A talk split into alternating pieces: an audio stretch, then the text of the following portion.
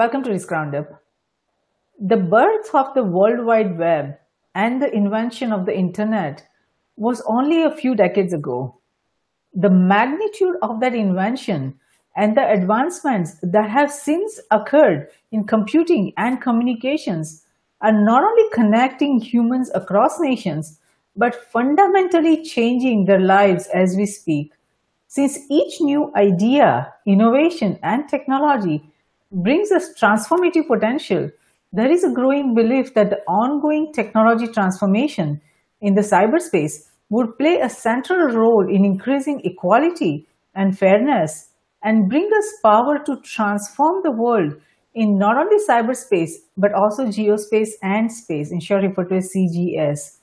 While cyberspace can bring us a force of equality, the dawn of artificial intelligence, in short referred to as AI, is also giving us a promise of a level playing field across CGS where everyone, irrespective of race, religion, class, or connections, would have an equal opportunity in not only education but employment, entrepreneurship, survival, success, satisfaction, and a shot at prosperity. However, as machine intelligence is becoming more ubiquitous and systems are being controlled in not only cyberspace but also geospace and space, the emergence of evidence and data of biased algorithms is leading to growing concerns of algorithms making judgment calls. So how are machine learning algorithms becoming biased? What are the implications for nations, its government, industries, organizations, and academia, usually referred to as NGIOA? To discuss biased algorithms, I'm delighted to welcome Lars Wood to Risk Roundup. Lars Wood is the CEO of Quasarm and also heads Lars Research, a Montana company deploying patent pending uh, quantum artificial intelligence, issue referred to as QAI, cognitive reactor, collective intelligence for cryptocurrency, blockchain, solo and pool mining. In addition, Lars is also visiting scientist at MIT, CIA, FBI, NSA, White House, and more. He is based in United States. Welcome, Lars. We are honored to have you on Risk Roundup. Thank you very much. I'm happy to be here. Wonderful, Lars. So the digital global age gave us a hope that the ongoing technology transformation would bring the much needed equality, transparency, fairness, and a level playing field. While the potential for technology transformation across CGS remains and is huge, is the ongoing technology transformation bringing us a tool for equality and fairness? Well, the, uh, with respect to uh, machine learning, specifically supervised learning, which is uh, the majority of what's taking place. Uh, many years ago, when I was a chief scientist at GTE Government Systems, which is now uh, parts of General Dynamics and Verizon, uh, we had the we had the first large-scale Department of Defense contract for machine learning uh, using algorithms that uh, I invented that were supervised learning. They were uh, patented by GTE, and uh, the implementation uh, was interesting because the uh, it was we found it to be impossible to not have bias in the results. And you can think of it this way: that the supervised learning algorithms are uh, for all intents and purposes, what's called a match filter. A match filter is a digital signal processing technique. Uh, the difference between that does the same thing as a as a supervised learning uh, algorithm does, like backpropagation and others. Uh, the difference is that you have to program the match filter. It takes a lot of sophistication to do that. The the uh, with the neural network, you train it, but it has its own set of difficulties. Um, the main issue is that uh, the neural network, uh, the supervised learning neural networks, really want to not be general. In other words, what you like to have is broad generalization, so you pick up a lot of uh, cases that you haven't trained into the system. Uh, but the algorithms don't want to do that. They they want to be very narrow, and so in order to in order in order to make the force them, which is what you have to do, force the algorithms to have good generalization, you have to overfit the, uh, the training sets in different directions. This is completely independent of dirty data or a human doing it or what have you. It's just how the how these supervised algorithms work. If you don't do that, they will not work. They will have poor generalization. Uh, the result of this is that it's like having a bug that you can never get rid of. Okay, and uh, when we it, our project was very successful, but we had to bias in order for it to work. We had to bias the system, the, the uh, supervised learning algorithms. We had to bias the, the training sets to be selective toward the problem that the government wanted us to detect, which is a very complex problem in uh, satellite communications. However, uh, in discussions, there were two, two big things came out of this, as I said. One was a question, this was back in 1989.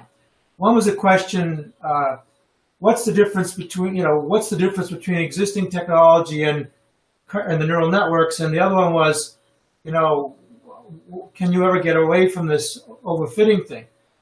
And as I said earlier, the only difference, uh, the, the, neural networks, the supervised learning algorithms, are, are, are effectively match filters that you don't program.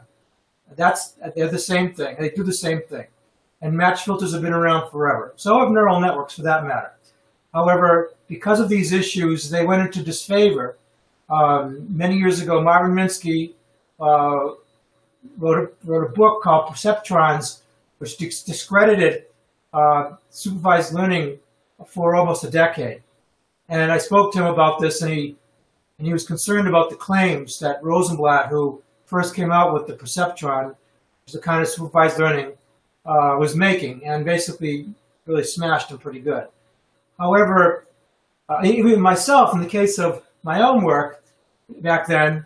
Uh, Rich Sutton, who was a colleague of mine, he's the one of the uh, two. Uh, he and Andy Barto invented uh, reinforcement learning. Rich is at University of Calgary, and Andy's at UMass Amherst in Massachusetts. And Rich was concerned because during this period of time, GTE was a, a, center for machine learning and artificial intelligence. All of a sudden, there was a whole lot of people there, researchers that were of high regard with respect to machine learning and artificial intelligence. And I ran the artificial, all the artificial intelligence laboratories at GTE Government Systems. The um, Rich was concerned that uh, the supervised learning algorithms would uh, not converge. And uh, from a theoretical perspective, he's correct because uh, things like backpropagation cannot, uh, there's no convergence proof. Uh, and so what you have to do is you have to basically train them to a good enough. So if you train them to be very close to full convergence, that generally is not good because you'll have very narrow generalization. So generalization is being able to recognize a man from a woman, for example, okay, as, as humans. the uh, if you if you get below like seventy percent uh, convergence, the generalization uh, is is spotty, okay. Uh, so we'll recognize some things but not others. So between 75 and 85% we found was a good area. So you didn't have to get full convergence. In fact, it wasn't even desirable. Uh, all this stuff that's taking place today, the algorithms are no different than they were back then. In fact, Geoffrey Hinton, who I had spoken to about this back in the late 80s when he was uh, uh, working with uh, Rumelhart, who I knew personally. Uh, Rumelhart was actually the primary inventor of backpropagation and working with Hinton. He died of Pick's disease um, and actually visited me at my laboratory at GTE uh, and gave a talk at the labs.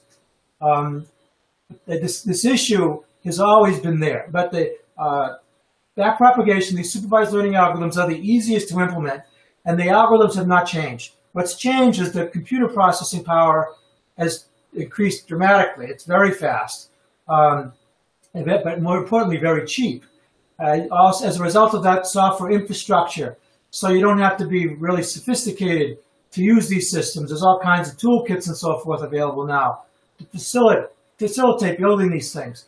The problem is with the ease of use is that people uh, don't understand that there are these risks so associated with that, these technologies. And as it has been shown with Apple, they have grossly underestimated with the uh, iPhone X uh, its ability to do facial recognition. They've had, you know, some pretty embarrassing, uh, in Japan, I believe, some people created a, a wax or a rubber mask and was able to fool their facial recognition. They've been able to uh, have the uh, these types of algorithms uh, think a, uh, a, picture of children in a field is a gun.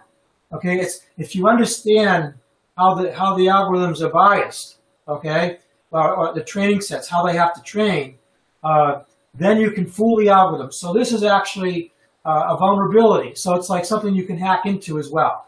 So you can you can literally uh, hack into uh, uh neural networks that are supervised learning uh, because you can exploit their bias. So it's a it's a it's a it's it's it's not a kind of issue where you know you're gonna uh, like somebody comes out with a, a gun and robs a bank type of issue. Okay, it's an insidious issue where you won't necessarily know it's taking place. Uh, it's, it's, it, will just, it's, it's just embedded. So, uh, for example, online test, testing, scoring, uh, loan applications, all these kinds of things. And, and in fact, the head of research, uh, the head of the machine learning research at Google, um, joked during an interview, or rather a talk he gave, because Elon Musk has been talking about the uh, killer robots and all this kind of nonsense, okay, which is not going, that's impossible with the current machine learning. It's not even close uh, because the, uh, uh, these machine learning algorithms, it's like building, it's like uh, construction technology. Uh, you'll be able to make some really tall buildings, uh, but you'll never reach the moon. You can't. So, so the he said this is to say the head of research, Google machine learning research, watch out for machine learning bias. That's the that's the problem, and they, everybody recognizes it that understands the technology.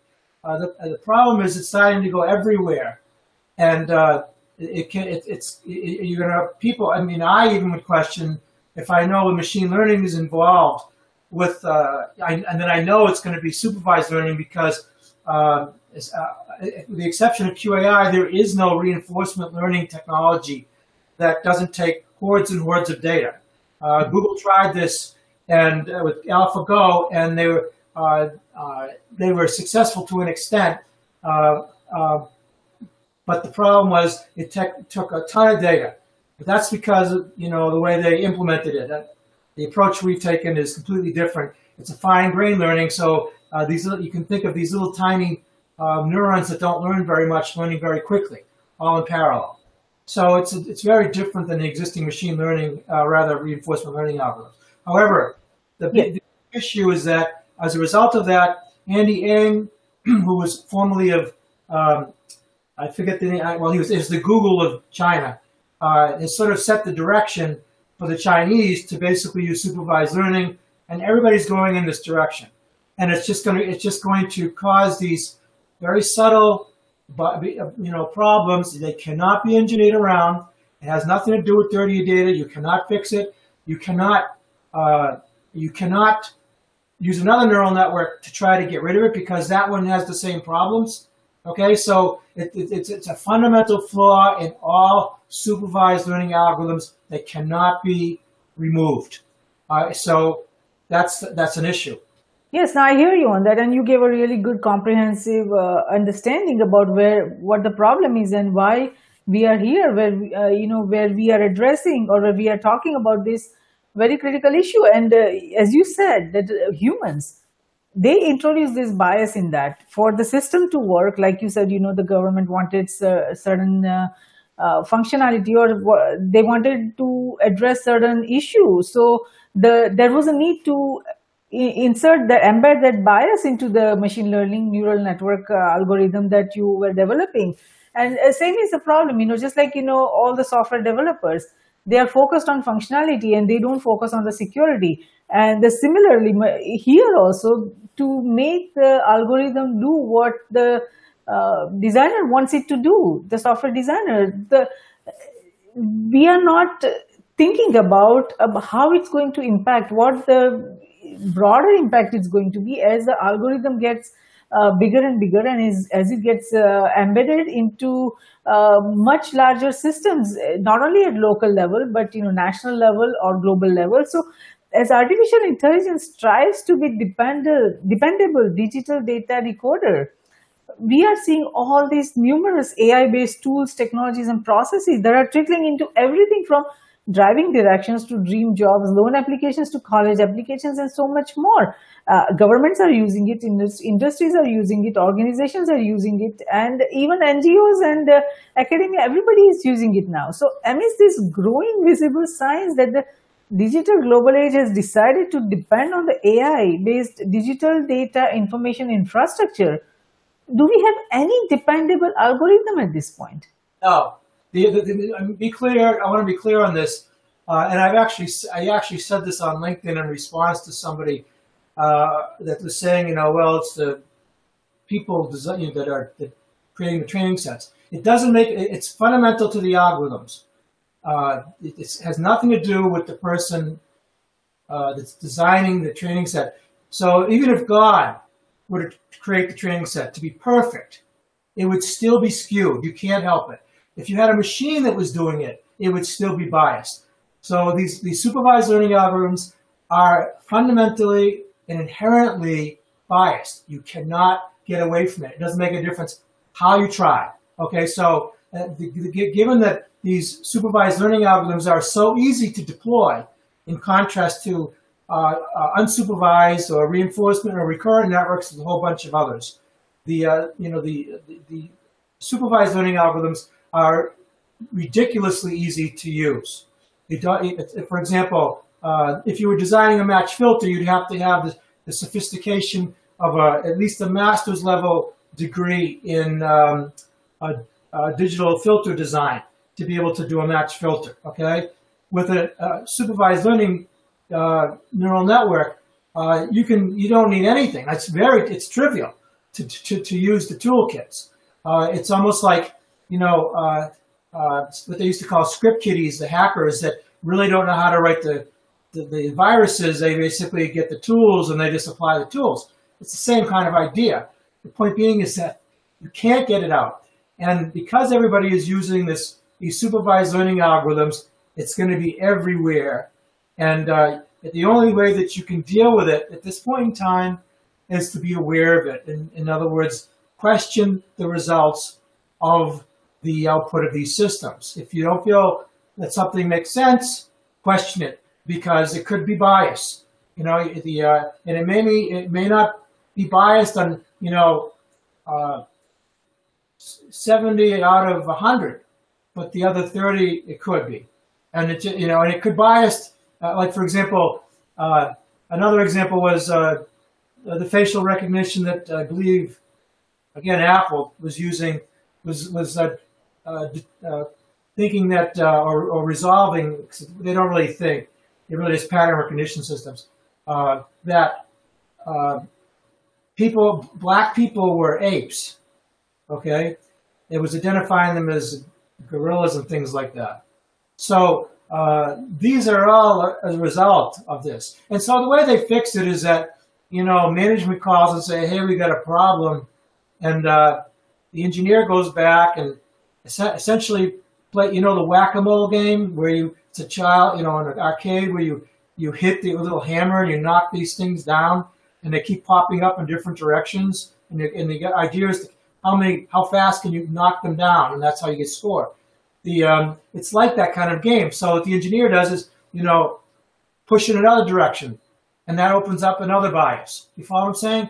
So that you really, it's like having a, a technology which is fundamentally flawed uh, that you're you, that you're using to, to do important things. Now, uh, if you if you understand what the uh, the narrow nature uh, uh, of this and the and the and, and with the bias that's involved, you can have reasonable success. So, for example, the technology we deployed for the government, which resulted in, in a $350 million contract many years ago, um, that worked the way it was supposed to. But they, we knew that you know where the where the holes were, and, and uh, we're able to uh, you know when the results came back that were not the way we wanted them to be. Uh, we we understood what the issue was. Today, because of the way that they're using these things, uh, they, they just apply them like some kind of black box, and you can't do that. Okay, because if you do, you're going to run into trouble Might not be right away because these neural networks are ridiculously hard to, to debug. Okay, that's one of the problems that we encountered. All machine learning systems are like this. You think about bugs in software. Machine learning bugs are the worst because the software tries to correct effectively for the bug. So you could take, it takes you much longer to find logic bugs in uh, machine learning systems than it does in other systems that, in other words, let's think this breaks uh, because it, it, it, tries to adapt based upon, you know, the bug in the software. So, so it's a, it's really, a, a you know, a, a, a, big problem that uh, is going to affect everybody around the world. Decision support systems are being implemented with this stuff, and it's all supervised learning, all supervised learning. Yes, I hear you. And I mean, we expect machines to be compassionate outside of their rigid point of view and free of these human biases and be objective. But as you are saying that the technology is fundamentally flawed and there is no way out of it. So what can be done? I mean, is it possible for intelligent machines to be objective? Will we be able to fix this problem that is uh, growing so rapidly? And uh, are intelligent machines that we are trying to create based on this supervised learning and neural networks, are they defined and designed to be inherently objective or are they purposely designed, as we talked before, you know, the, to have some short-term goals that we are defining, we are introducing bias and sometimes we are not even introducing bias that the data that we are using it is biased and uh, that, you know, there are so many other variables and uh, so many other entry points where the bias just uh, enters. So what can be done? Where what what are the options for us? There's only if you're going to use supervised learning, there's only one option, and that is to have human intervention, and that's what we did. Uh, you know, back in the late '80s when we saw these kinds of things, you have to have human intervention. You cannot just believe the outputs blindly. You must have human intervention. So if there are questionable results, you have to have the human in the loop to, to basically override what the system is uh, is uh, recognizing. That's the only way. So the, the you know because humans you know don't make these kinds of insidious mistakes unless there's something wrong with them, of course. Uh, but you know if you don't have a human being involved uh, to basically make sure that the supervised learning algorithms uh, don't result in incorrect uh, pattern recognition because that's all they are. Okay, I don't care if they're deep networks or you know uh, uh, three-dimensional networks or I don't care what they are. They're all based anything based upon supervised learning, whether it's a training set with, where there's an error that's propagated back through the network, where weights are adjusted, where there's simple processing units, you're going to have this problem. And the, the only way to deal with it is to have humans involved. The problem is that um, because of uh, the cheap availability of this stuff, I mean, anybody can do this. Uh, you're not going to have this kind. You, you can have these apps that arise that uh, uh, have this bias, and uh, there won't be any human being involved because the people treat them as black boxes. That's the huge problem. Uh, I had a, one of my mentors was Eric Ellingson, who was a was the chief engineer at the MITRE Corporation, which is the think tank for the Air Force. And uh, he always would say, you know, you cannot apply any of these, even the digital signal processing, like a Kalman filter, we had problems. We were trying to uh, project the trajectory of uh, inter intercontinental ballistic missiles uh, for intercept. This is back in, you know, the style, uh, Space Defense Initiative. And you know, people would say, well, we use a Kalman filter, which is good at that. Uh, and he would say, no, that's not how to do it. You need to first work it out by hand to understand what's going on before you just throw a black box at it. Once you apply the black box, then you can understand where the black box uh, has shortcomings. And that's what they have to do here. But the problem is, you know, it'll be so widespread, uh, it just won't happen, except in the huge corporations. Uh, the government should have regulations that there's human intervention for the uh, supervised learning systems that they're implementing. Uh, and, and we're not we're not even talk about talking about nefarious applications of you know supervised learning where they're trying to recognize you know classes of people or something like that or, or, or educational background. Who knows? we're talking about just normal use. So you have to have human intervention. It's the only way to deal with the problem. You can't engineer it away. It's impossible. No, I hear you on that, but you you make a very interesting point that we have to have humans involved at each stage. So, uh, what what what is the role of the humans when we are talking about these machine learning techniques that are so complex and obscure in their workings? I mean, it seems like we may not be able to get clarity on bias by simply assessing the data uh, or the details of the data or the algorithm, what kind of algorithm we are using. So, what is the potential of bias to that creeps into the AI, and uh, how can humans, with their involvement, how can they control that bias in uh, getting into the uh, algorithms, and uh, what can be, uh, what can human do differently that these neural networks are doing? The only thing that can be done is a human override so that you can basically say, I don't like the results of this test. And then there's by regulation, and that's the only way it's going to be done because otherwise people won't do it. You need to have a law that basically says for some of these important things like healthcare or what have you, that there's a human override. That you can basically say, I don't like this diagnosis. I don't, you know, that uh, this thing came out with, and uh, and so I want to have a human intervention take place. That's the only way. So with the healthcare, it's the most dangerous, in my opinion, because you you know these these pattern recognition systems are you know uh, have a high can diagnose in incorrect ways due, to the bias. So you need to have the ability to to make a, a push a button and say I don't agree with this. Just like you can have a second opinion with a doctor, you have a right to a second opinion in both healthcare uh, providers uh, relative to insurance and so forth. You have to have the ability to be, to say, I don't agree with this. So, because otherwise, what you're going to get uh, is that well, well, the machine learning can't be wrong because the people that use the stuff have no clue. Uh, you know, the machine learning can't be wrong, so that's just what it is. It must be true. You have to have the ability by law to be able to say, I want human intervention here. I don't agree with the results. Period. End of story. But the labs, we can have uh, the legal aspects uh, and regulations. They are a whole different story. We can discuss that. But how do we first find bias in this uh, mind of machines that you know is being developed? Is there any test for that? The only way it's only by exception that you're going to find it. So in other words, when something goes wrong, it's it's a, it's sort of you know uh, uh it's like a, a, proof by by by breaking it. So you're only going to find it by uh, you know, that it, that it does the wrong thing. Some of these folks that have been, uh, you know, attacking the vulnerabilities of these uh, machine learning, uh, these supervised learning systems, because that's really the only one that has the problem. Uh, supervised learning, the anything that has a training set is biased. So the and that's why I don't use them. and that's why when I, I saw this way back in the late 80s, early 90s, they said, I'm not going to have anything to do with this. I'm going in a different direction. And it took me a long time to, to work through the issues, but we've been successful. But in, in terms of supervised learning, uh, there's no way to engineer around it. The only way that you're going to find out that there's an issue is that somebody's going to complain.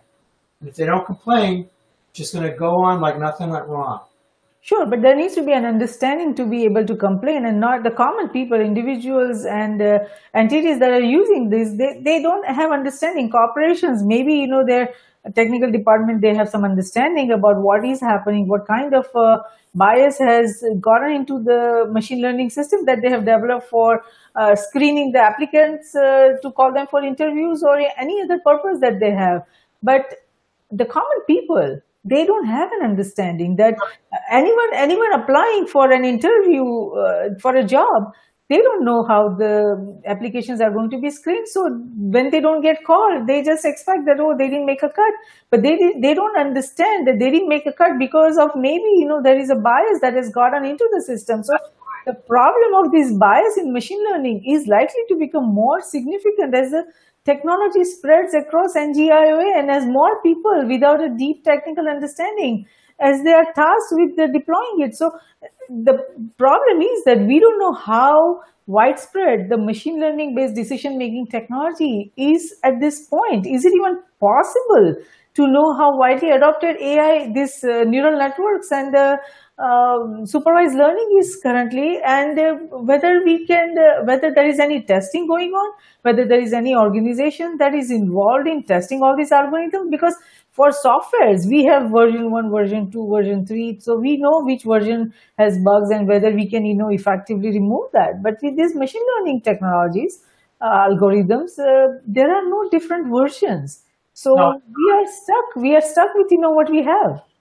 That's right. So you can. It is possible to have versioning on the on the training sets and on the you know on the uh, supervised learning, but you generally don't hear about it because all they do is they it's it's modified in the back end um, of the system, and then it just results in a new neural network that basically they deploy immediately after testing. So uh, you, you can version anything, of course. So, but the point being is that you really, the only way that I've been able to, I mean, it's the way we deal, dealt with the problem, uh, is a manual override, where you basically can say, this doesn't look right, and I'm going to question the results, and you have to have that ability in the same sense that you can, you can, uh, you know, file a, uh, a complaint um, for uh, discrimination.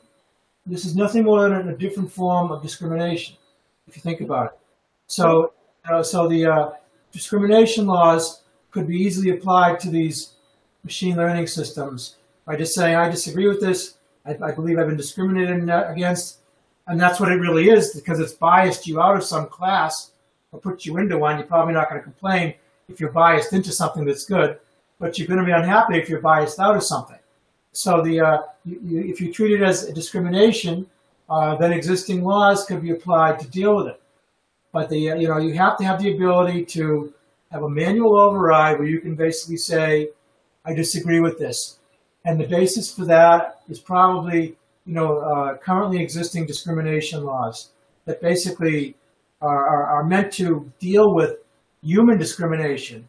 But here, because the humans are being replaced by these supervised machine learning systems to, to a lot of the work that they used to do for filtering and so forth, just like on the telephone, how many times have you worked with the Verizon or, or your, you know, pick your provider, and the thing is, you know, happily saying, it sounds like you're unhappy.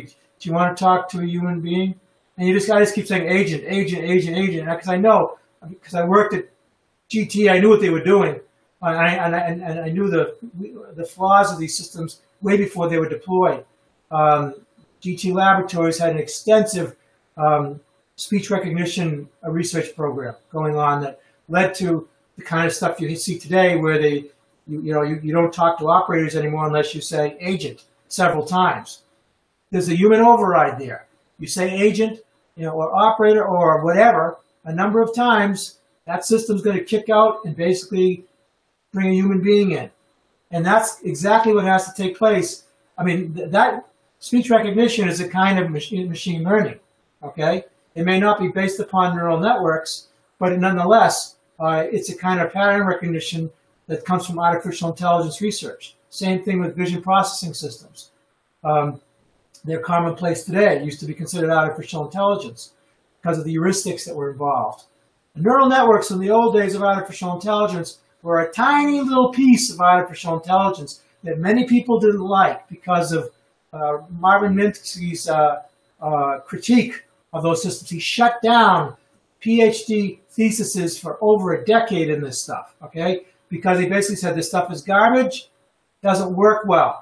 And, and, the, uh, and so if you're a PhD candidate and you're going to say, I'm going to present my, this is what I want to do for a thesis, and you're going to go and basically say, I want to do something that the top guy in the field says is garbage? No.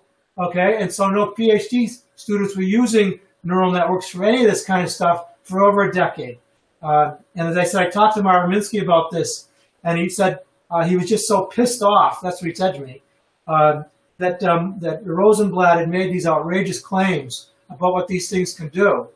Uh, that he basically, you know, maybe he maybe he went, he went overboard uh, because it certainly did, you know, you know, put a damper on the whole research area for a long time. In fact, when, when I got into it, that's why you know people were saying, "Oh, that's bad stuff." all my AI colleagues were saying this to me. You know, be careful of that. And, and you have to understand. You just really have to if you're going to use the stuff, and I wouldn't, okay, I wouldn't go near supervised learning with a 10 foot pole, okay. Uh, but but in terms of um, it being out there because it's easy to deploy, or any variant of it is easy to deploy. Even Geoffrey Hinton, who's been pushing this stuff with Google, he was interviewed. Uh, uh, uh, you know, I, I saw a month or so ago and, and thought that, you know, maybe back propagation isn't so great. He knew it wasn't great a long time ago. Okay. Geoffrey Hinton's a smart guy. And he, I mean, I, I've spoken to him, you know, back, back before he was with Google and famous and everything else when he was doing the Boltzmann machine back in the 80s. And uh, he understood the issues with this stuff. Okay. He worked closely with Rumelhart, and I knew Rumelhart really well.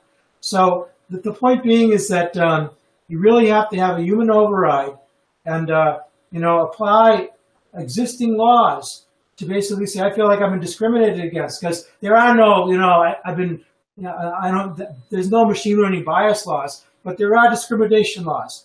Sure. and the difference if it's a human being or a stupid supervised learning you know pattern recognition system. If you feel like you've been discriminated against file file discrimination you know complaint in whatever venue you happen to be no, I hear you on that, and that's an excellent point that you made about human override by uh, continuing to say, you know, agent, agent, and uh, then we would be connected to a human, you know, after a few minutes, hopefully. But uh, like you said, you know, I mean, uh, there is a need for this kind of accountability, and there is a need to promote equality, transparency in this algorithm design, and uh, we so far we were you know having challenges with the tilted living, uh, playing field in the geospace but and we were hoping that cyberspace is going to level the playing field and everyone will get the same opportunity and accountability and the equality and transparency and fairness. But it seems that because of this you know the way the algorithms are being developed and the bias is you know uh, getting embedded in that that this is also becoming tilted. So um, like you say that we have to use the laws of discrimination. In you know for the we don't have the laws on algorithms. It will take maybe you know probably a decade before we come up with an effective regulatory system or effective you know legal and uh, judicial system for the machine learning and um, robots and algorithms and all of this uh, drones and everything. But at this point we don't have that infrastructure. So we have the question is i mean we don't we have like you suggested, we should use the laws of discrimination, but do we even have effective rules of regulations that can focus, that can be effectively translated into this algorithm accountability? Because how do we measure performance of the algorithms? Do we have effective benchmarks? There are a lot of things we can do in geospace in the discrimination because it's visible and uh, we can record that. But to measure the performance or to record that these kind of challenges, in the algorithm, supervised algorithms, it's very difficult. So how do we go forward on that? Well, some people have done some of these things already by, you know, these well-known exploits where, you know, uh, people that are more or less from the, the white hat hacking community that try to find vulnerabilities in software. This is just another vulnerability. Uh, bias is just another vulnerability. So, you know, they, that's why you know, you have these people, researchers and universities and so forth, that uh, create rubber masks and things like that, and or take pictures that exploit the vulnerability and point it out. And that's the it's that sort of activity that needs to continue uh, to basically punch holes in this stuff uh, and, and to, to, you know make it so that people understand what they're dealing with. Uh, because as I said, it won't ever go away but the only way is to manage it. It's like you can't get rid of, you can't get rid of, you know, uh, criminals in society. It's just they're always going to be there. Uh, and you just try to minimize the impact um, through different types of things that society does. And so these white hat uh, people that are involved in, you know, trying to find these uh, exploits of these machine learning systems. Um, need to continue doing that. Because I guarantee you that the, uh, the nefarious hacker community is already licking their lips, so to speak, with respect to exploiting these machine learning systems as they, uh, you know, form their attacks.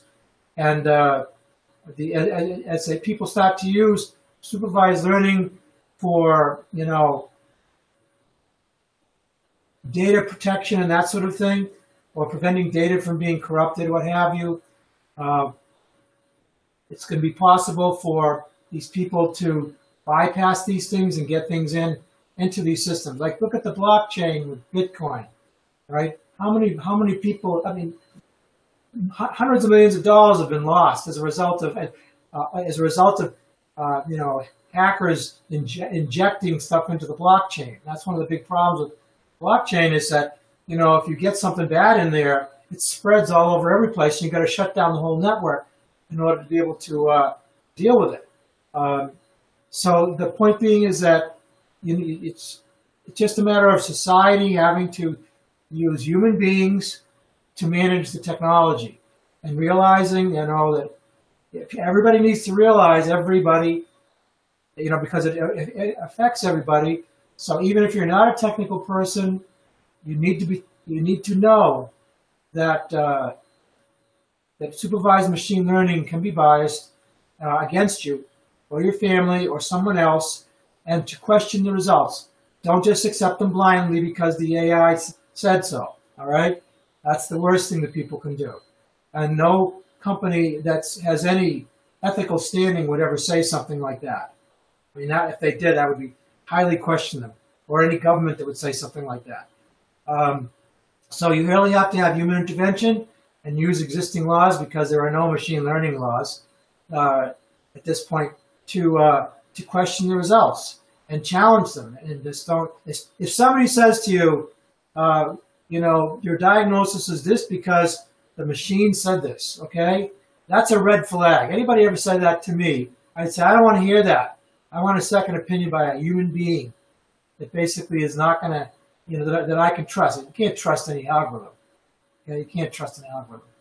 Sure, and I think I hear you on that. In UK, they have a, a regulation that you know if a machine makes a decision, then you have a right to challenge that and you have a right to uh, have a human you know look at all the data points and uh, appeal to that. So yes like you said we do need uh, humans involved and any organization has a right to build any intelligent machine the way they want to. They supervised learning unsupervised learning with you know whatever bias they want to uh, you know embed into that. They have a right to do that because it's a private organization. But when it comes to the application for systems to when their algorithm is expected to be used for a public system or uh, at any level i mean local national global and maybe for government agencies or for education institutions or corporations trying to uh, hire you know people or courts or prisons uh, then we need an objective as well as established best practices as to whose algorithm can be used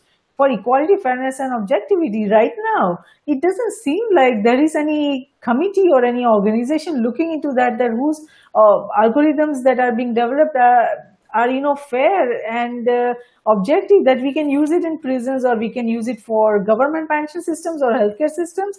We don't have any such organization. So, um, do we from at least from my understanding we don't have any organization but do you, do we have any organization that test different version of algorithms uh, to and rates them for public use? It's really not the algorithm's issue. The algorithm is the flaw, but the but the problem is in the result. So yes. what you end up with is a, is a, is a basically a bunch of data that's that's uh, processed using the, the neural net supervised learning algorithms, which are effectively, uh, you know, uh, little feed forward networks generally where you have inputs that connect to other out, outputs, which connect to other outputs, and so forth. And the uh, and this and the and, and, I mean, this is what you're dealing with is basically, you know, little. If you think about it, little wires that have numerical weights on them that uh, uh, create a weighted average of whatever goes in, and then there's an accumulator, which is the neuron. Very simple, nothing like a real neuron. Uh, and so it's extremely simple technology. Uh, it's the, so it's the system that results that needs to be tested. And the only way you can do that uh, is by, you know, applying it to different problems, trying to find vulnerabilities, because you can bet that the people that implement these systems, they test them, but at least at the big companies, but you know they they develop a group consensus, and so they can't know to test it in ways that you know doesn't get the product out the door, so to speak, with uh, without you know ridiculous delays. So again, remember I told you that you can only train these things to seventy percent. You can't you can't if you go any or uh, between you know above seventy percent, but not to hundred percent uh, convergence because not only is that not possible, but that re- that results in very narrow selection in the pattern recognition. You need to have so there's vagueness built into these to the results. So the only way to deal with it is to um, have a human intervention either by somebody else testing the stuff independently and showing the flaws, um, and people being generally aware. Number two, that there's issues with this stuff, and number three, that uh, you have the right to challenge the results. Those are the three only three three ways to deal with it. Yeah, sure. Sure, that, that's a fair point. But I think we, from what I'm hearing, is that probably we need uh, to partner these intelligence systems or algorithms that are being developed with people who can mentor them over time and to look into, you know, just like a mother would tell a child that, look, this is right and this is wrong. You should not do this. And this is how, you know, uh, you can be an ethically, you know, accountable human being when you grow up. So the algorithms are also in a probably very infant stage and we need to develop these mentors who can uh, work with these algorithms, work with these intelligence systems that are being developed, and uh, train them or mentor them to do the right thing and to get the bias out of the system, to audit them, and to uh, make sure that we develop these accountable systems that are, you know, fair and equal. And it's important to understand that unlike the systems in geospace, there are no established methods to test the digital systems for safety, fairness, or effectiveness in cyberspace. So we also need to develop these effective tools to um, yes. test algorithms, right? Now you can't you can't get the bias out. I'll tell you something else that happened. You know, uh, many years ago when I was uh, working at uh, GTE Government Systems, I spoke to a pilot, and they had this big pro- program to integrate into the F-15, which at that point in time was a very new fighter air superiority fighter plane. And uh, they want to integrate voice recognition into the cockpit so that the pilot could issue verbal commands. They use uh, they didn't use supervised learning, uh, but they use you know the types of uh, voice recognition technology that is commonplace today. The interesting thing is it didn't work. They threw it out. Program failed. And the reason was because um, when the uh, pilot is taking G-force, in other words, as you're diving or something like that, and you're taking g forces during a maneuver uh, uh where the, you this high g forces, your voice changes. Okay? And the voice recognition system would say, I don't know who you are anymore in the middle of a crisis. You follow what I'm saying? So this the bias is always in, in these kinds of systems that are deployed based upon recognizing some, you know, can- canonical representation of something if you don't have continuous um, unsupervised reinforcement learning, you cannot have, you know, unbiased, uh, unbiased systems. It's just not possible. And the, the biggest problem is, you know, there's bias in other AI systems too, but, but those those systems, like things like uh, Watson, there's bias in Watson. That's why it didn't do well in healthcare when it first, you know, they did great in Jeopardy, but you know, studying, learning from Wikipedia and diagnosing people is a completely different thing. Okay, it failed miserably uh, in, the, in, the, in the first deployments of uh, Watson, IBM Watson, in the healthcare industry. The um, so it's it's the, the problem is also uh, made more complex by the people that are working on these uh, systems uh, not knowing what they're not knowing what they're doing. Let me explain what I mean by that. They may know very well how, how the neural network works and so forth and the limitations of it, but they might not know uh, the deployment environment very well. And that's what happened, for example, with IBM Watson, which is not just, it, it, it, it has a lot, IBM Watson is a giant knowledge-based system. And when they, they trained it to recognize everything in Jeopardy, it did really good, I mean, in Wikipedia, and therefore it did well in Jeopardy. But the, the same kinds of information is not available in health quick care. Generally, and you know from being in life sciences, you know, zillions of papers are published every year. and only a few of those are any good, okay, in life sciences. So what the researchers thought was, gee, if we just look at all the research papers, we'll be great. Wrong.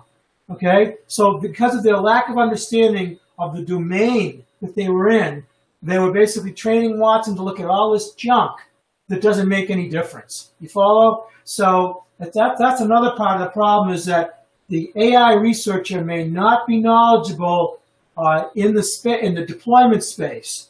Uh, they may be knowledgeable in saying, "Okay, give me the training sets," and I'll, you know, what if, they they know how to say things like this. I need examples that look like this. Okay, I need some extrema because that's how you train these systems. You have extrema of examples, okay, of things, and uh, then they can massage them and then they can encode them. They know how to do all these things if they are, you know, they know what they're doing. I'm not talking about people who apply like black boxes. Somebody that knows how to apply the algorithms really, engineer them, like some you know really good data scientists and things like that. Um, but they're not going to understand necessarily the actual domain. That's why when I, you know, was in life sciences and I was doing quantum chemistry stuff, I designed real molecules. Okay, I designed real therapeutic compounds that actually worked because you know and i have a saying you don't know if it's going to work until it doesn't all right? So you, you have to you have to you know get in there and apply the thing and you and you can't just rely upon somebody else to, to give you input and you come out with an output because they're not going to necessarily know you know other than the thing doesn't work what happened. So it's, it's you know this is something that i see lacking generally is that people over specialize and they basically don't have the ability to take into consideration, you know, points of view. I, during my work in doing uh, uh, drug discovery, early stage drug discovery, I was always amazed at these uh, at these computational chemists at some of the crap that they would come out with. Literally, you know, these molecular structures that nobody could build. Okay, um, that you you know what I'm talking about from being in the life sciences. You know, I mean, computational chemists would come out with these things that would be you know very elegant molecular structures you know, using their technology. However, you know, nobody, you might be able to build one. You might be able to find a synthetic chemist to build one, okay? But you could never get it into production. It would be impossible, too costly. So they don't take into consideration these things. Or clinical trials. You know, they basically don't understand, they, you know, they don't, they never understood, I saw, you know, what really happens in clinical trials, what causes drugs to fail. So if you don't understand the, the thing, the, the system, what's taking place from soup to nuts, okay, then you're not going to be able to understand what the issues are and, and uh, you know, and be able to say, okay, well, this is where my system might break down. And that's why you're having these things take place at Apple and other places where the system breaks because the guys, uh, people that are doing this stuff, don't have that background, and so they're not they're not looking for it. You follow what I'm saying?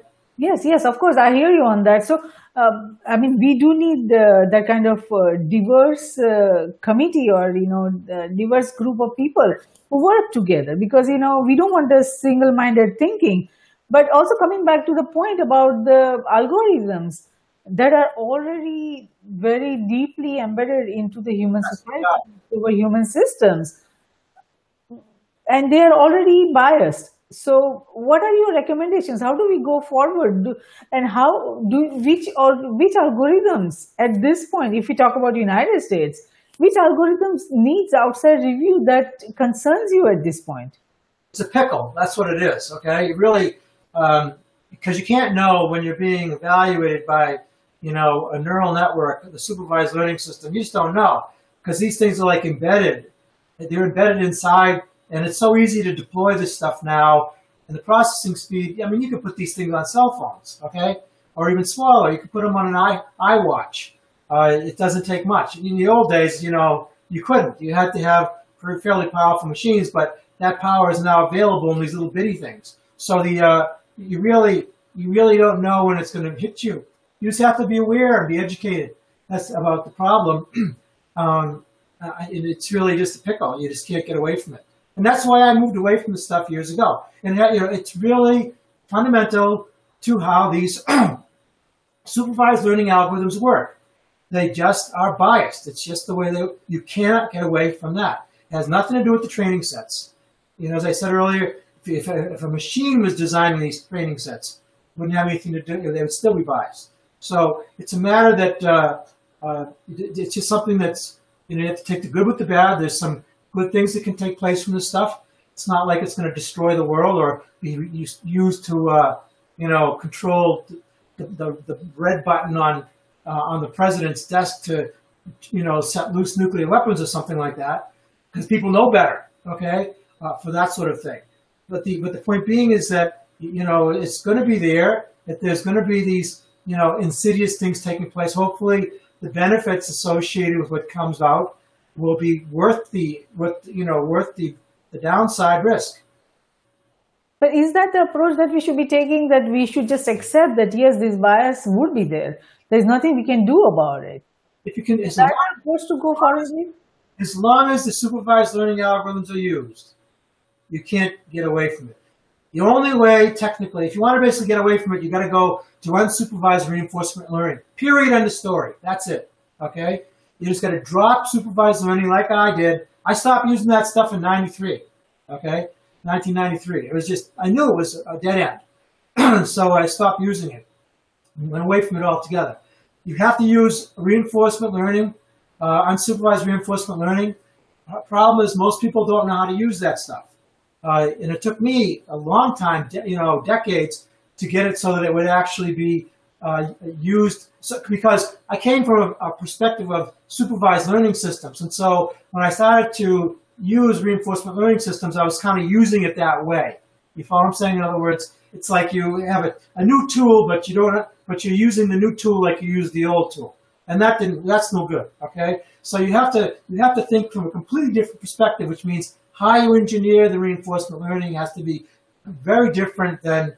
Sure, sure, I agree with you that we do need a new approach. But the challenge with these systems, once we develop, it's very hard to overturn because there is so much investment that has gone into that, and you know there are so many high-profile players that are involved in those systems. So once the system becomes established and it has become st- start becoming you know widely accepted and used then it's very difficult to overturn that and say, you know, insert another new technology or new process that is more effective, that is not biased, and that gives us the accountability and equality and fairness that we are looking for. Because these are entirely different issues we are talking about. It's not just technology or processes, it's about the investment and investors and the system that has already got embedded. So there are very complex challenges we are facing here. Yeah, that's you've got that nailed is, are very complex challenges, and all you can hope for is, literally is as long as these supervised learning systems are in place, that people become aware that they should challenge the results if they don't feel they're correct. You know, they should do so.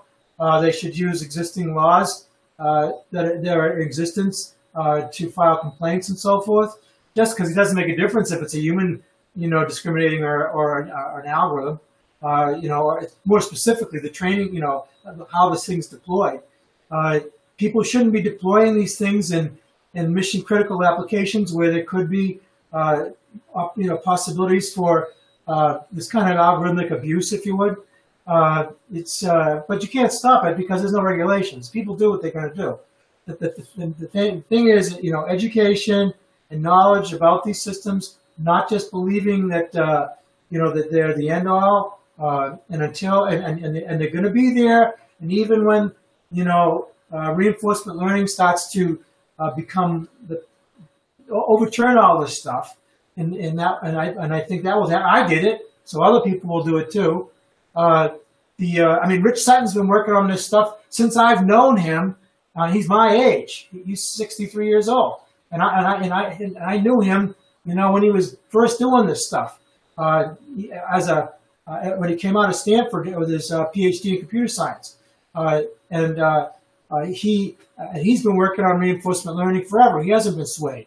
Okay, and if you talk to him, he will tell you. Well, he's not as outspoken as I am. He's a little bit more more politically correct in that sense. But the but in the, in the context that he he sees the issues with this. And privately, when I was using this stuff back way back when, and he was I was you know I had an office right near his at GTE Laboratories. He was saying that stuff is crap. Don't use it. You know, and, and he even wrote he even wrote a paper saying that you know it wouldn't work. Okay, but he was incorrect because you could get it to work by not having 100% convergence. But the problem is that if it's 100, if it's not 100% convergence, okay, for, for number one, 100% convergence doesn't work, okay? Uh, number two, if it's not 100% convergent, it does work, but it's going to be biased. You follow what I'm saying?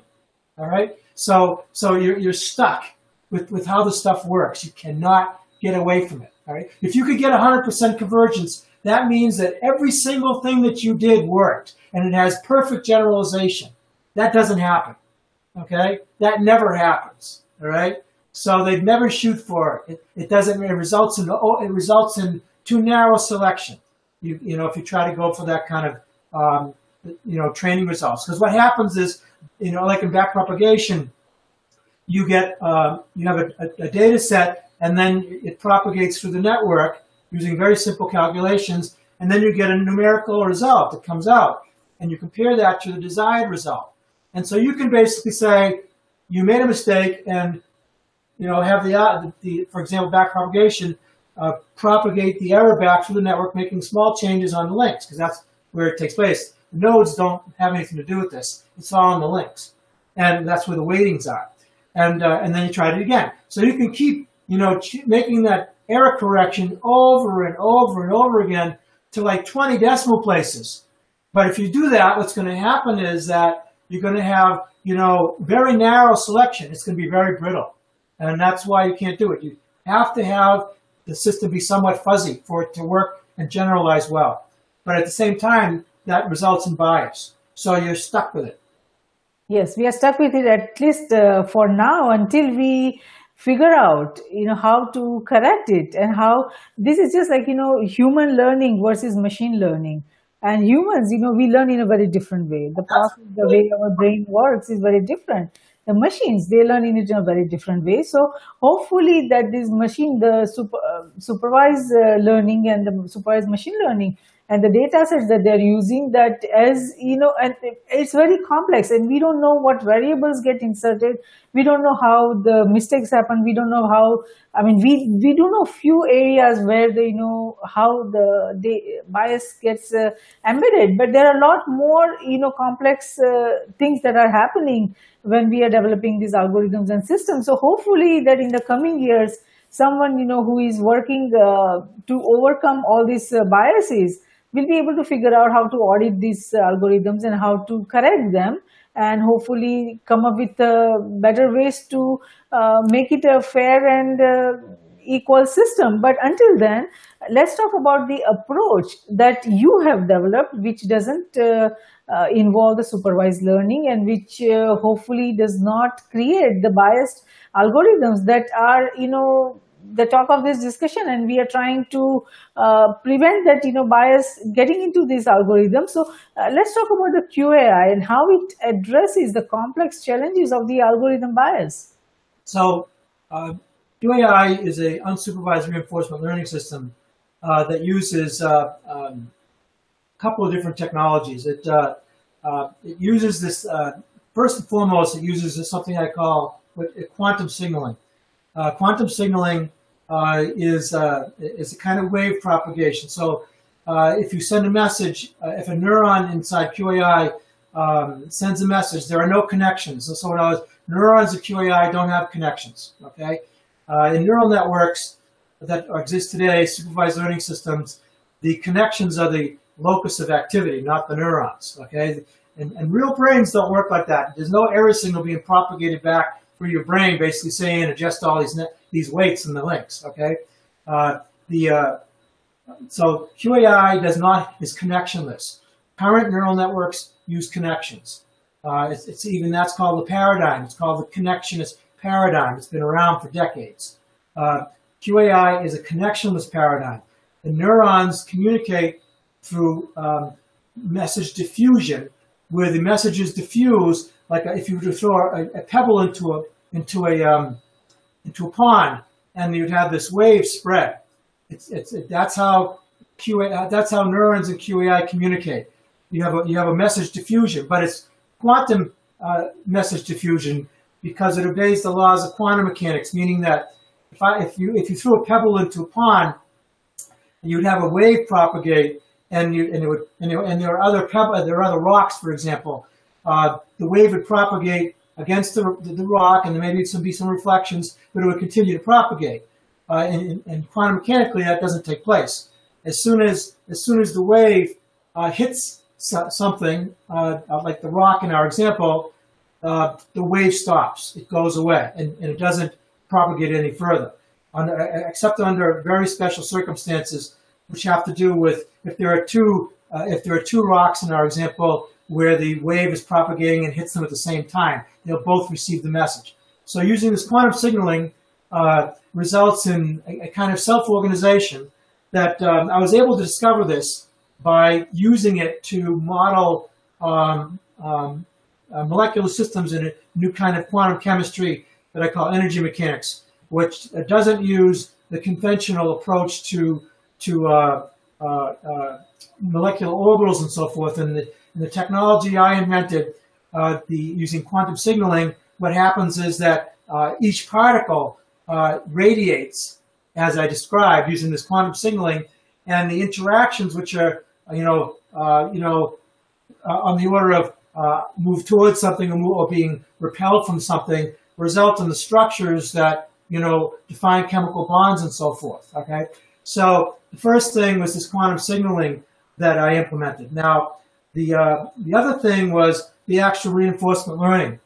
Most reinforcement learning systems require lots of data and ridiculous amounts of time to train.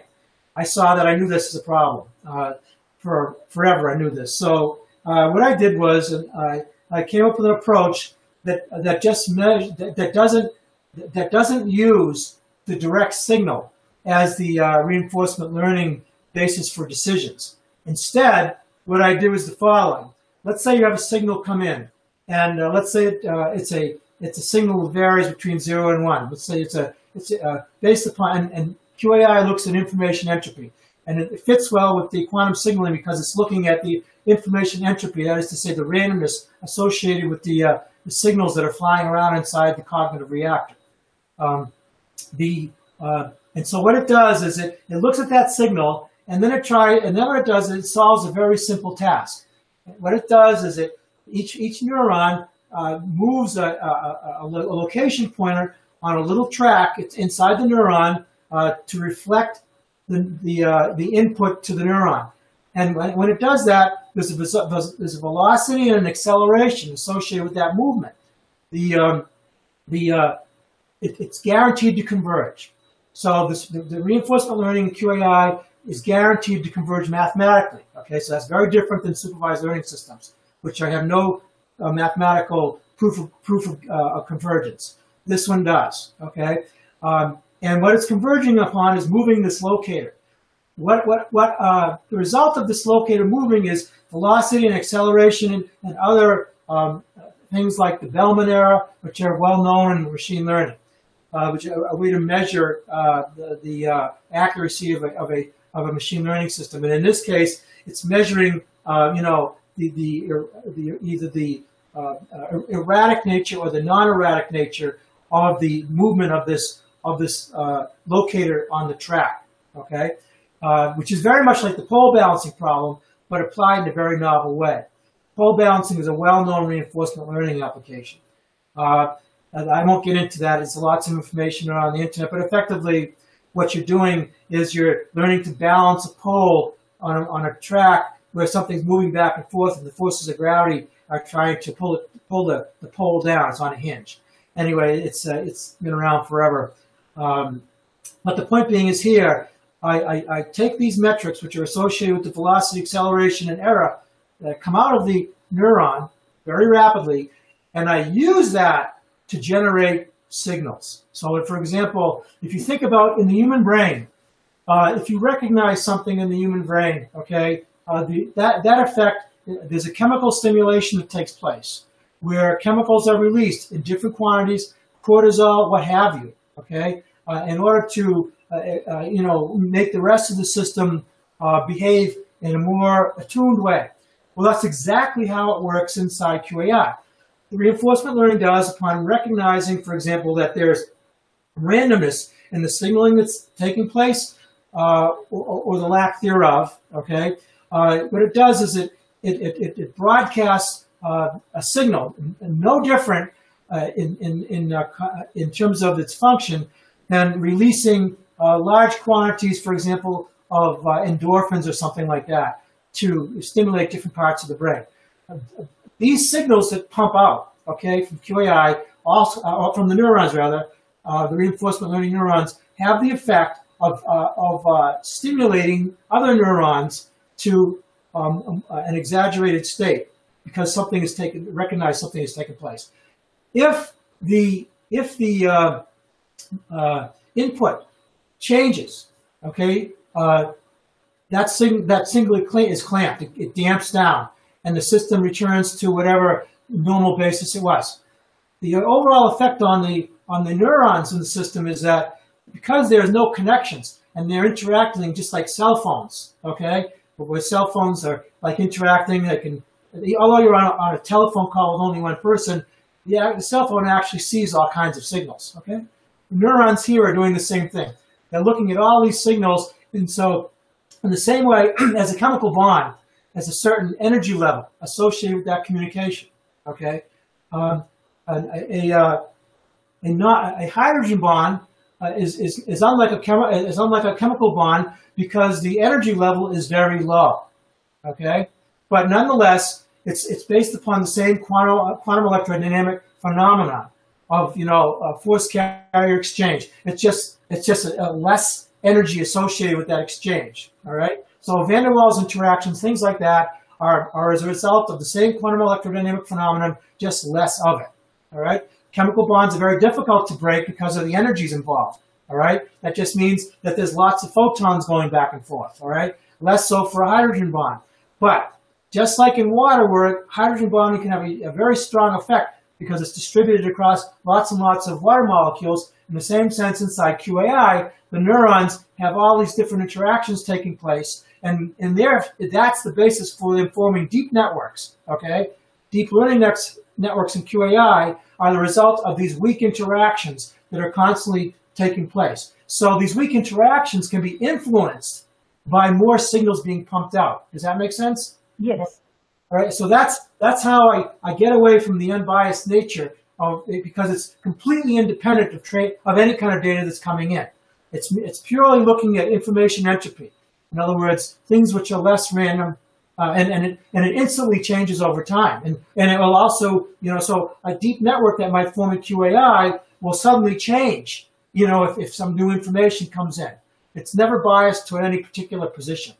All right, and so that's one of the reasons why, you know, in terms of the way it works with uh, uh, Bitcoin, is that the uh, actual hash codes that are used to identify the indexes for the blockchains. So each block in a block, each block in the in the uh, in the, in the blockchain uh, is it's a tree structure, uh, uh, and that tree structure, uh, the links between the nodes are, are, are, indexes. Those indexes are the hash codes. That's what's being calculated. Okay. Um, what happens with QAI is uh, the, the Bitcoin core feeds QAI all of the hash codes. They flow into QAI as signals. And so the neurons in QAI are able to recognize them and analyze them and look for similarities. Okay? So in the same, and, and, and these similarities, okay, uh, which can change over time and will, so there's no bias. It changes over time because you have different data going into the blockchain, which results in different hash codes because each hash code is unique to a particular block. All right. If a hash code, if a hash code is close to another hash code, it just means that that, that those two blocks are close together in terms of their similarity. So like a molecular fingerprint, if you have two fingerprints that are the same, then you're dealing with the same molecule. All right. So, so in the same sense here, the hash codes are like fingerprints for each one of the blocks. and, and so, uh, current mining operations uh, don't take this into consideration. They, they just generate the hash codes using brute force data independent methods. What QAI is doing is by looking at uh, looking at these, uh, looking at the hash codes in the public uh, Bitcoin, uh, uh, public blockchain database, um, it's able to say, okay, we don't have to worry about these kinds of hash codes. The probability that we're going to have to generate something outside of this boundary is low. So we're not going to do that. So it directs the mining technology, okay, to not focus on those types of on those types of hash codes. Does that make sense? Yes, absolutely. I mean, this is very promising. So, do, what stage is your uh, development of this uh, technology? Are you uh, is it uh, is it commercial? Are you developing any applications based on this? Well, it's, it's actually being we're testing it right now, and uh, uh, the it's running. In fact, right now it's running, and the it's it's one another aspect of QAI is that it's based upon it's, it's, it's a five dimensional model, mathematical model. Okay. Um, now, this is it's a very complicated system. Now, during the Cold War, I was working on uh, uh, some complex problems in particle physics, and uh, this is back in the late '80s. And uh, I, I, started to take a what's called a digital physics approach to to uh, the problems in the hopes that I might be able to uh, address the interaction. So what I was working on was uh, uh, quark interaction. So if you think about, you know, the physics standard model, chemistry is based upon quantum electrodynamics. the exchange particles there, everything happens linearly. Um, inside the nucleus of the atom, uh, we have uh, quarks that make up protons and neutrons. Um, the interactions between quarks are nonlinear. So the calculations are much more difficult to perform. And that's what, that was, that's what I was focusing on, uh, were essentially uh, nuclear forces. And so I realized, well, I realized that I didn't want to use perturbation. The existing methods weren't, uh, perturbation theory and so forth weren't working for me. And so I came up with this digital physics approach, which was, it was a, uh, a string theory. Uh, uh, I took something called Kaluza-Klein theory, which is the granddaddy of all string theories and I adapted it to digital physics. And I quickly realized that um, the, what I'd come up with uh, could be applied to any problem. And so I, so that is also integrated into QAI. Now, the, the thing that's neat about this is that um, the neurons in QAI, so this is a five-dimensional space. You have four dimensions, which are, you know, three dimensions plus time. It's continuous space. So it's a, it's a, in mathematics we call it a differentiable manifold, meaning that you can perform calculus on it. Okay, um, so you can you figure out accelerations, velocities, and so forth as the, as the space deforms. So if you think about, for example, molecules, which I know you're familiar with, if you think about a chemical bond, all right, a chemical bond is a higher energy area. So to represent it using this kind of digital physics formulation, what you would look like, would you see like uh, a topology where there'd be an energy well which is deeper than the surrounding areas because that's where the chemical bond is taking place. Does that make sense? Yes. Uh, we're, we're a hydrogen bond, which is much weaker, which, which have a much weaker well, a much weaker energy well. So because QAI neurons work this way, they actually exchange information using this type of quantum signaling. Uh, you have the same types of topologies. But in this case, the neurons exist in one of the dimensions, in the in the, in, in the fifth dimension, which is what's called uh, flux compactified, meaning that um, when the neuron expresses something, sends out a signal, it basically is projecting in the other four dimensions because you know where it is and how it is interacting. Now, because of that, it has the ability to uh, interact non-locally. So if you think of a, uh, a piece of uh, cardboard, or a piece of cardboard. And let's say the neurons are projecting to one corner of the cardboard. Let's say it's a, a rectangle. And uh, they want to interact with another portion of the cardboard. That happens instantaneously. It's not necessary for them to traverse the signal space in the four dimensions because they're existing outside that.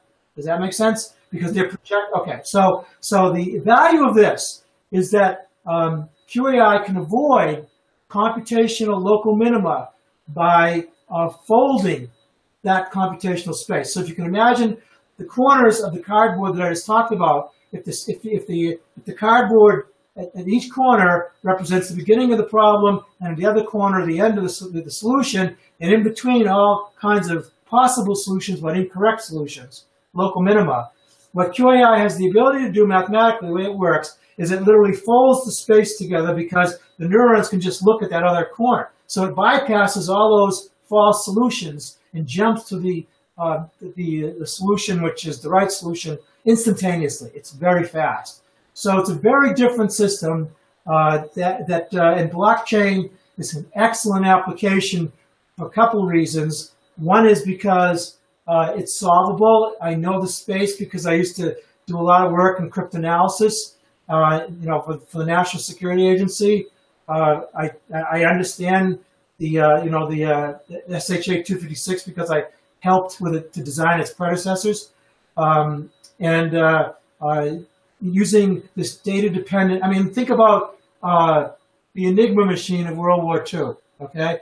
Germans had this machine to encrypt their communications. Uh, Bletchley Park in the United Kingdom uh, was able to break that machine. How did they do that? The way that they did it was by data dependent decryption.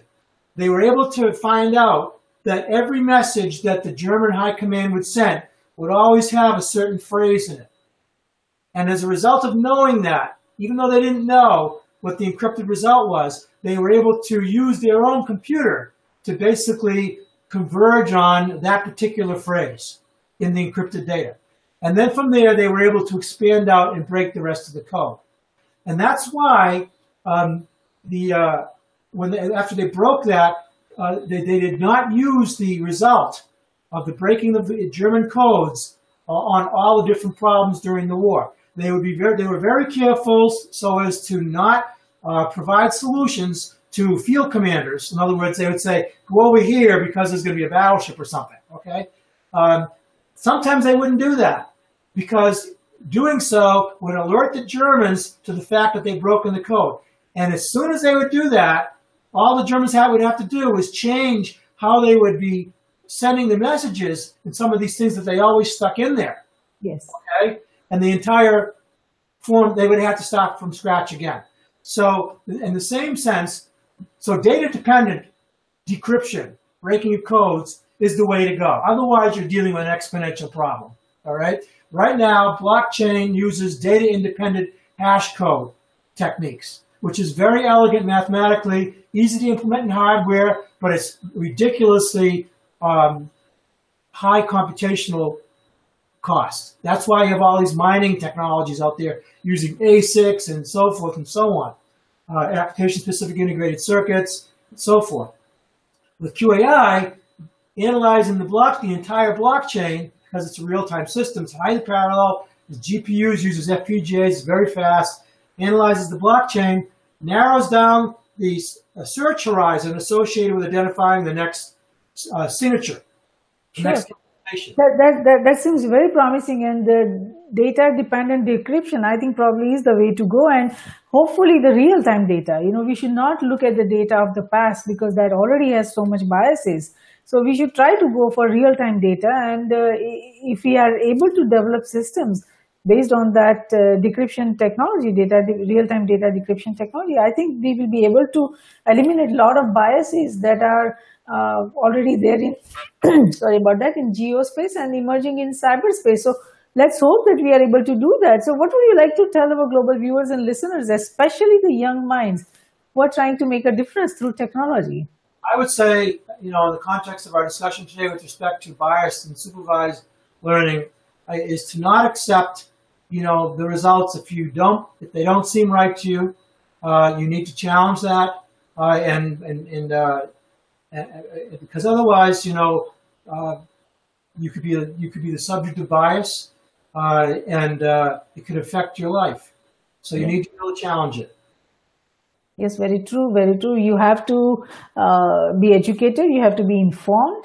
Uh, you have to be intelligent. You need to understand where the complex challenges are emerging, and you have to speak up you should not accept uh, any wrong you should try to right any wrong so uh, there is a lot uh, that needs to be done in identifying isolating and eliminating the biases that cause artificial intelligence to take decisions that either endanger human life or discriminate irrespective of whether it's uh, cyberspace or geospace is one of the biggest challenges facing machine learning developers today and uh, Thank you so much, Lars, for participating in Risk Roundup today. We appreciate your thoughtful insight on biased algorithms and for calling attention to it and also for all your efforts to correcting them as best as we can. So our global viewers and listeners will benefit tremendously from the information you provided on biased algorithms, on uh, your initiatives and the risk it brings to the society. So even if a single individual or entity can come up with an idea to help remove the bias and help bring equality and fairness in cyberspace, geospace and space, this risk roundup dialogue has been of service and we thank you for that. Thank you for having me. Wonderful. So we at Risk Group call attention to risk impacting humanity at all levels, and uh, we speak out about our biases that bring inequality, emphasize them, raising awareness of their existence, and educating individuals and entities across NGIOA, that means nations, its government, industries, organizations, and academia, and making every effort to correct them as best as we can. By identifying the problem and raising awareness for it, we take the first step in beginning to address it. Address it. We at Risk Group believe that risk management, security, and peace they work together hand in hand. Though security is related to management of threats and peace to the management of conflict, risk management is related to management of security vulnerabilities as well as management of conflict. It is not possible to conceive any one of the three without the existence of the other two. All three concepts fit into each other. We believe that the security we build for ourselves is precarious and uncertain until it is secure for everyone across nations. Tradition becomes our security. So if you build a culture of managing risk effectively, it will lead us to security and security will lead us to peace. Let's manage the existing and emerging risks together. For more information on the risk roundups, to watch the risk roundup videos or hear the risk roundup podcast, please go to riskgroupllc.com and do not forget to subscribe and share. Until next time, I'm Jayashree, host of Risk Roundup, signing off. See you next time. Thank you.